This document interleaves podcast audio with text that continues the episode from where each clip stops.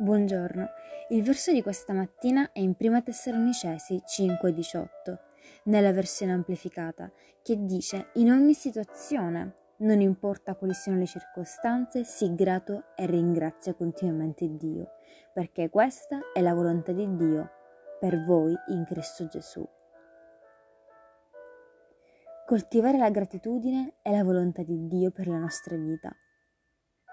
Dio ha sempre saputo che la gratitudine ci avrebbe influenzato positivamente. Le persone grate sono meno depresse, ottengono dei bei voti a scuola, dormono meglio, godono di una buona salute, hanno una visione più positiva della vita. Amen. Che Dio benedica la tua giornata.